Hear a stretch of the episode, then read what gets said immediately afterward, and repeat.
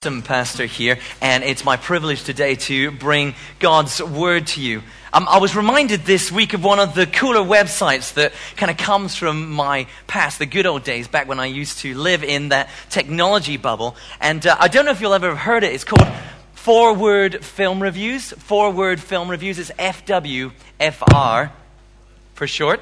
And uh, the premise is pretty simple, really. The idea is that you can review films and capture them using just four words. It's a massive collection of four word reviews of films, and you wouldn't have thought you could capture that much of a film with four words.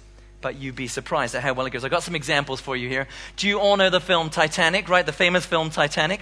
One person put it this way everything, including kitchen sinks.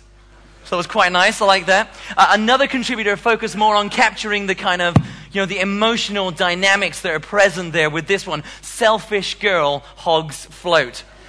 Which I think largely sums it up. I don't think you've missed very much there. Um, but for those of you, is that me banging away? Sorry.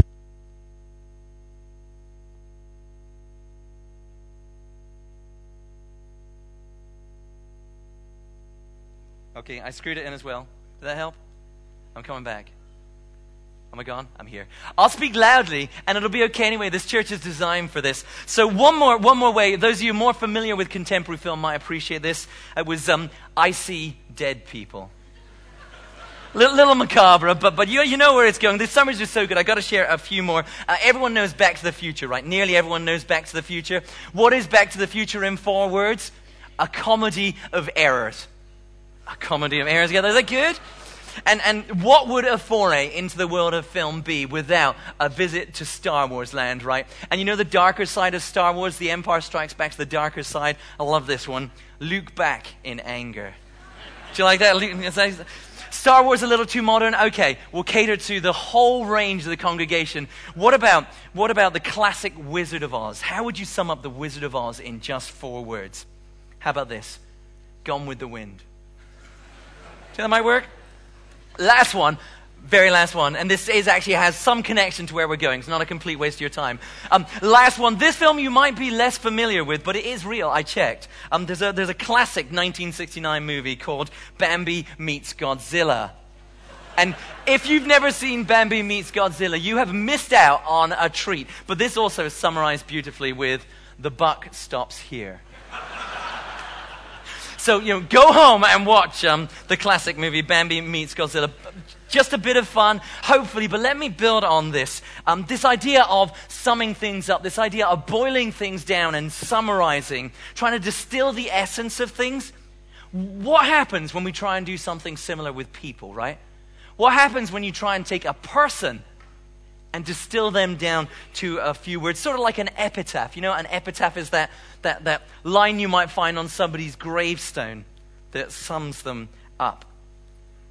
This idea of summing things up. So, if you've been with us over the last few weeks, you'll know we've been working our way through the book of Colossians. It's an ancient letter written by Paul, one of Jesus' first followers, to a church um, in somewhere in what well, they used to call it Asia, which is very confusing. Nowadays, we call it Turkey. So, a church somewhere in Turkey. And he's writing to this brand new church.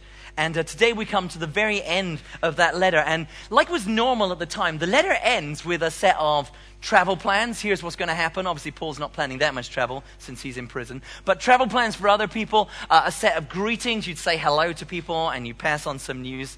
And, uh, and then a final set of instructions. And that's, that's just the way things were done back then in letters. Like today, you'd put your address, if you're a good letter writer, at the top right. They used to finish with travel plans and greetings. And um,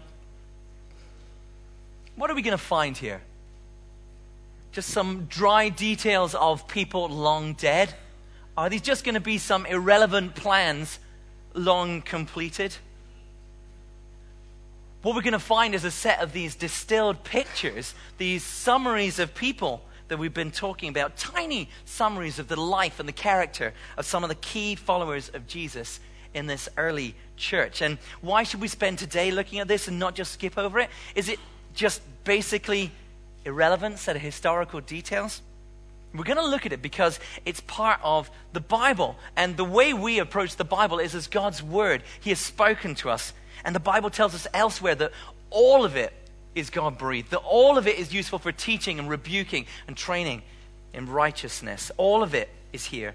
So we, the servants of God, can be fully equipped, thoroughly equipped for every good work. So this section too is God breathed. So we're going to come together to listen to what Paul and God have to say to us. So find with me the book of Colossians and chapter number four. If you've got one of these red ones, it's on page 1185. And the chapters are the big numbers.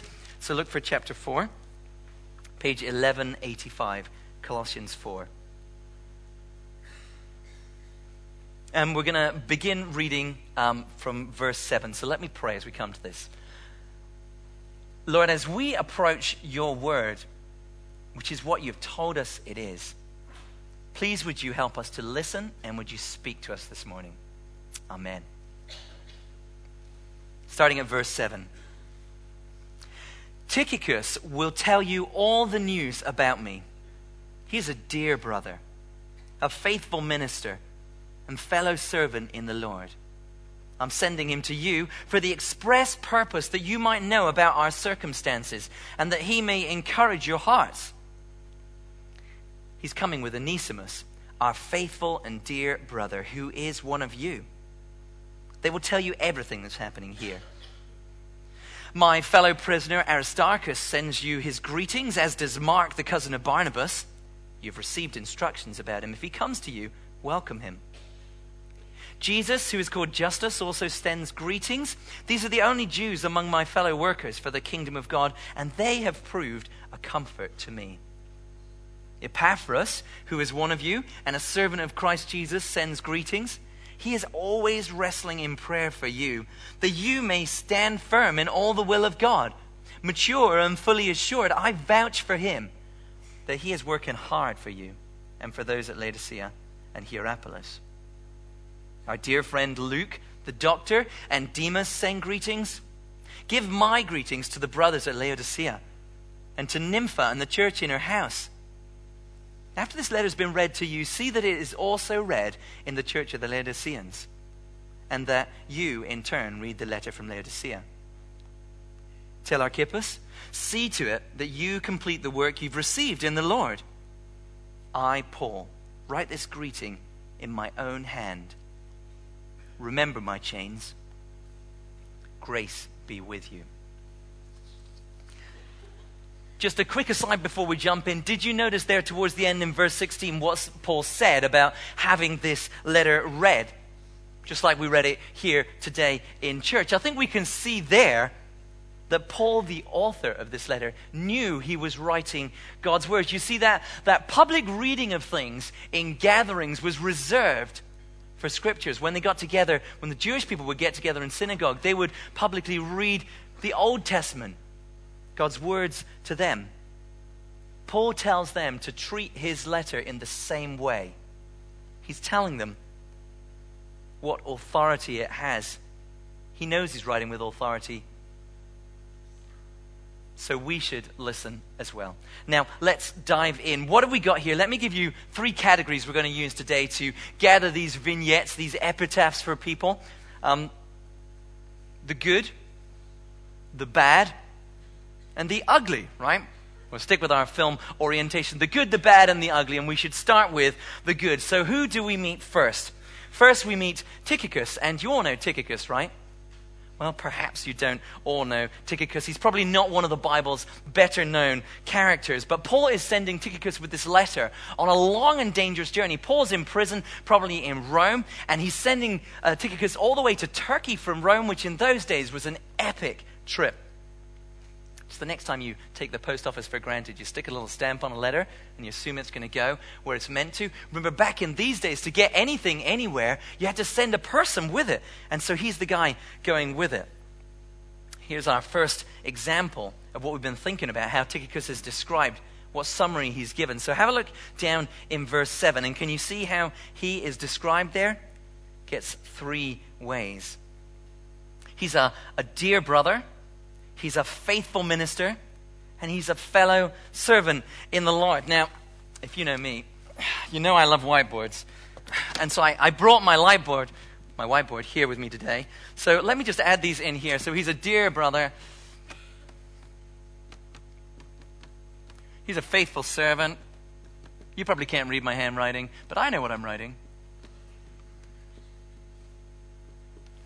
Better get it right. And he's a, a faithful minister. There we go. It's a good thing it raises.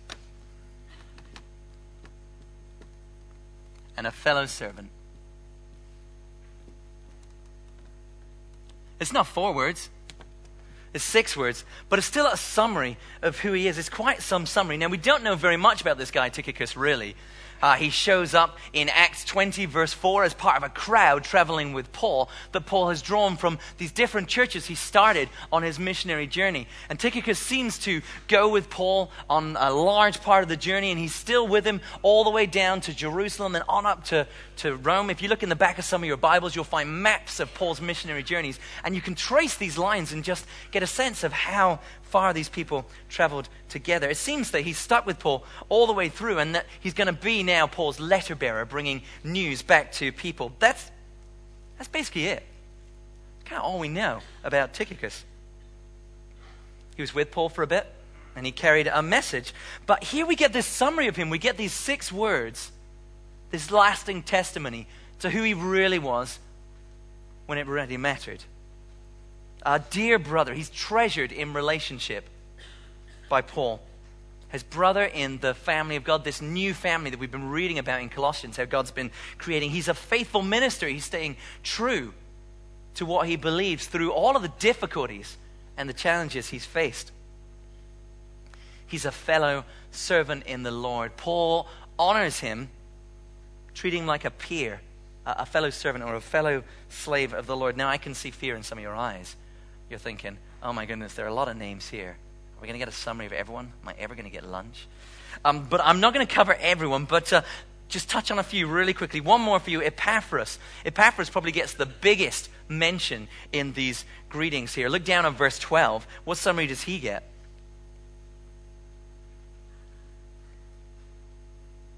In some ways, it doesn't sound that impressive. A servant of Christ Jesus.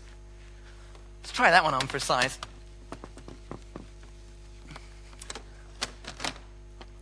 Shouldn't buy cheap whiteboards. Don't erase well. A servant of Christ Jesus. Now, that might not sound like that high an honor, but actually, Paul only speaks of three people in this way in the whole Bible. He speaks of himself and Timothy and Epaphras. Those are the only ones who kind of get this rank. Now, Epaphras' prayers are reported to the church, that how, how, hard he's working for the church, and the ones in Laodicea and Hierapolis, they're both about 10 miles from Colossae, they're not that far away. You might remember back at the beginning that Epaphras is particularly significant to this church because it seems that he is the one who started it. Colossians 1 7 suggests that to us. He's the one from whom they learned the gospel, it says. But that's not how Paul chooses to summarize him. He doesn't say, uh, Epaphras, you know, you're awesome church planter. He doesn't say, you're Epaphras, the guy who started it all. His summary, how ultimately remembered, is the servant of Christ Jesus. And that is what Paul sees as the, the highest honor. Two good guys Two guys right up there at the top of the pile. But that's not everyone in the list. I want to poke around some of the other people here, people you might not know too much about, and look at them as well. So, roll back up to verse 9, and you find this guy, Onesimus. Onesimus. Some of you might be more familiar with his name from elsewhere in the Bible. But can you see how Onesimus is summarized in verse 9? Our faithful and dear brother keep going with this whiteboard here. Erase harder and faster. Faithful and dear brother.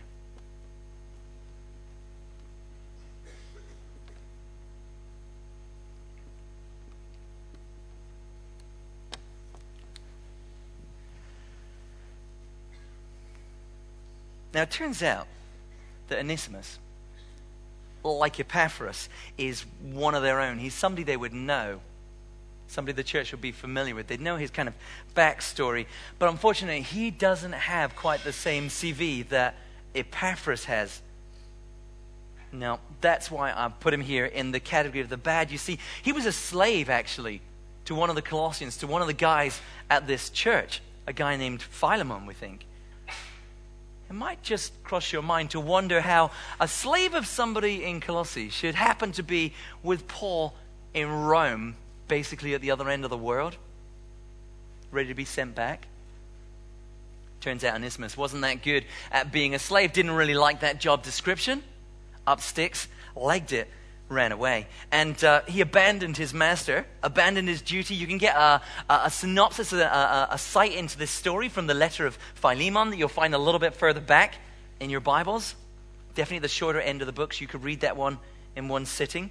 It would show you that the, the runaway slave had become a believer and he was being sent back. He'd become not just a believer, but Paul's helper, one of Paul's critical helpers. Runaway slave. And yet, we get this summary, we get this review a faithful and dear brother. One more for you in this category of the bad. What about Mark? Well, Mark, the cousin of Barnabas. Now, again, some of you might have your spidey sense tingling when you hear the name Mark because you might remember Mark's story. Mark went with Paul and Barnabas on one of their early journeys, but you know what happened? He flaked out, he deserted. He went home. He didn't finish the job. And because of him, later on, Paul and Barnabas have a bit of a blarney. Paul's giving up for another trip. Barnabas says, Come on, let's take Mark again. Paul's like, No way. Guy's a, guy's a deserter. Guy's not going to finish the mission. I don't want him. But here's Mark. A few years later on, back in the group around Paul, and though we have to look a little more closely for it, there's an epitaph for him too here in verse 11.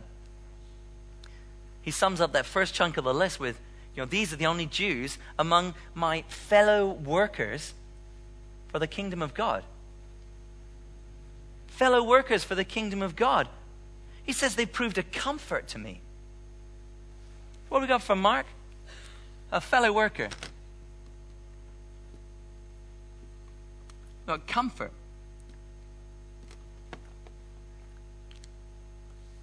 this flaky deserter. One more category for you. We've had the good, had some of the bad. Now we need the ugly. Who do I have in mind here? Well, I was thinking about Archippus, who's mentioned in verse 17, and we don't really know what's going on there, though. So, someone we do know a little more about is Demas. Now, do you remember Epaphras the Goody was a, a servant of Christ Jesus? Well, look in verse 14. Our dear friend Luke is the doctor. Luke's a dear friend. But there at the end of the verse, there's just Demas. Just Demas. Nothing said about him at all. Now, I think he belongs in this ugly category. We don't really know much about most of the people I've spoken about this morning, but Demas is probably the guy we know the least about. We don't know where he's from. We don't know what he's doing with Paul. Though Philemon 124 does call him a fellow worker. We don't have any epitaph for him at all. We don't know anything else that Demas gets up to except for one thing. 2 Timothy 4.10. This is uh, the second letter Paul writes to Timothy, who's one of his key delegates. It's probably one of the last things Paul writes. It's a little bit after what we're reading today. This is the one other thing we learn about Demas in the Bible. 2 Timothy 4:10 tells us Demas because he loved this world has deserted me and gone to Thessalonica. Do you think perhaps that Paul already had an inkling something was up here? I don't know. We can't tell for sure. But it is interesting that Demas is the one in this list who doesn't get any kind of summary or review, isn't it? He's just Demas. Maybe the jury's still out for him at this stage. Maybe Paul's wondering how things are going to work out and which way this is going to go. Maybe he was just, you know, tired at the end of writing the letter and decided that's enough. Let's stop there. But in the end, Demas loved the world and he deserted. Okay, enough mini biographies. What's my point? As I've been looking at this passage, I've been thinking about four word reviews, been thinking about epitaphs, about summaries, about distillations of who we are, and I wonder what mine might be. I wonder what yours might be. When the chips are down and when the race is finished, when the bucket's kicked, when the curtain falls, how is it that our lives are going to be summed up, do you think? What will they be ultimately distilled down to? What will be the lasting testimony to them? An okay bloke? A fine woman? Never any trouble. He turned out all right. Drove a cool car, perhaps? What do you think? How would you sum yourself up? How is it that you would be remembered? What four word review would describe your life? Take a moment just now. Can you think what four words might describe your life?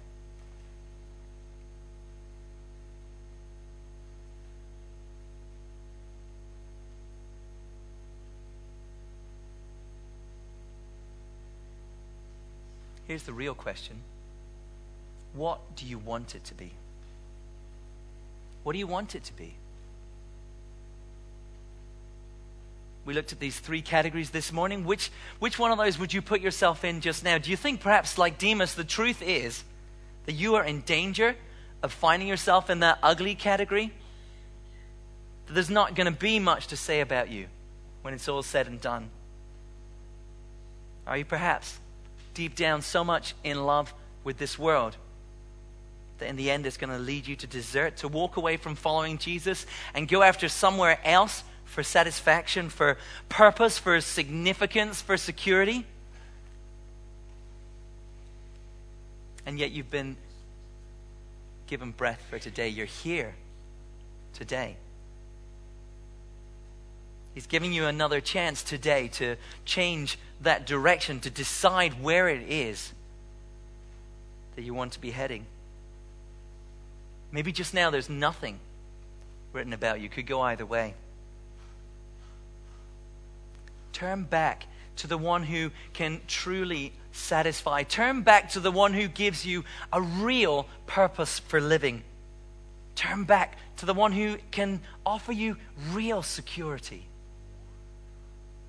Turn back to the one who thinks you have such significance. He was willing to give his own son for you.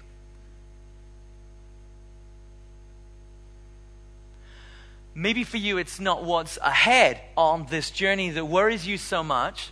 Maybe it's not what might happen or what might be. Maybe it's what, what's behind.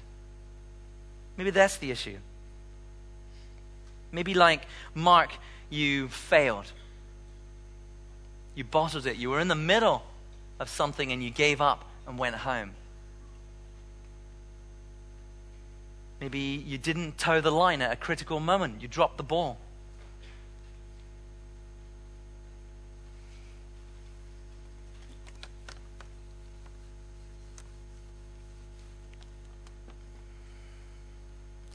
Maybe for you, it's more like Onesimus' story. Maybe you ran away. Maybe you headed to the far side of the world to get away from God. Maybe you did everything you could to break that relationship with God.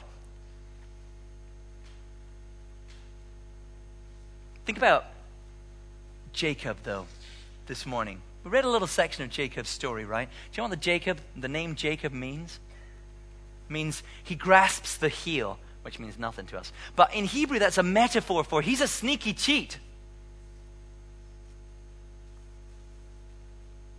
And you know Jacob's story. If you know Jacob's story, you'll discover he is a sneaky cheat. He steals his brother's blessings. He's up to all manner of no good. Did you notice what happened when he wrestled with God, when we read about him wrestling with God? You see what God did? Told us he gave him a new name. Gave him a new name, called him Israel.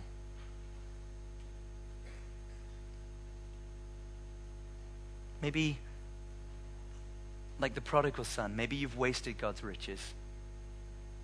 Right? Maybe you took what was yours and you ran off and you spent it all, and now you're empty and you've run dry, but you can still come home. See, the Father waits for you on the road. You can be restored. God delights to pick us up off the floor and make new things out of broken things, to use us again, to show His great power in mending broken people, just like He did for Mark just like he did for Onesimus. Just like he did, of course, for Paul, because this Paul who writes this letter, this is his story too, you see. He made a name for himself as the one who went around killing Christians. Couldn't get much further away, and yet that doesn't define Paul in the end. In the end, Paul is defined as a servant of Christ Jesus. Your past doesn't need to define you grace comes and grace wipes the slate clean.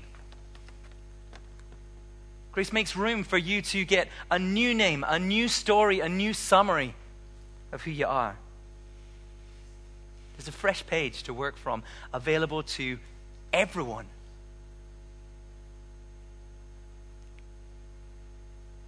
Do you want to take that today? Maybe you're none of these things and you just feel like I've been talking to everyone else all morning apart from you. Maybe it'd be quite justifying for you to put yourself in this good category when you think about what ugly looks like and what bad looks like. Ah, you're not prisoner to something that's happened in your past. It's not holding you back. You're not worried about where your future is going, whether you're going to come off the rails. Maybe you're feeling pretty good about things. But here's what I want you to think about today these summaries, these tiny vignettes of people, do you notice how tightly all the ones we've looked at are centered on God? How everything that's mentioned, everything that's significant, everything that defines people eternally is about God. What defines these people is that they are beloved brothers in God's new family. They are fellow workers working towards God's plans and purposes. They're faithful ministers serving Him, fellow servants serving this God. Well, how much is that what defines you? How central is God to your story? How significant is He in shaping what you're living for and how you're living? How much, if you're honest, are there other things at the center of your story? Maybe good things. Or maybe it's your future career. Maybe it's your friends. Maybe it's your home. Maybe it's your kids.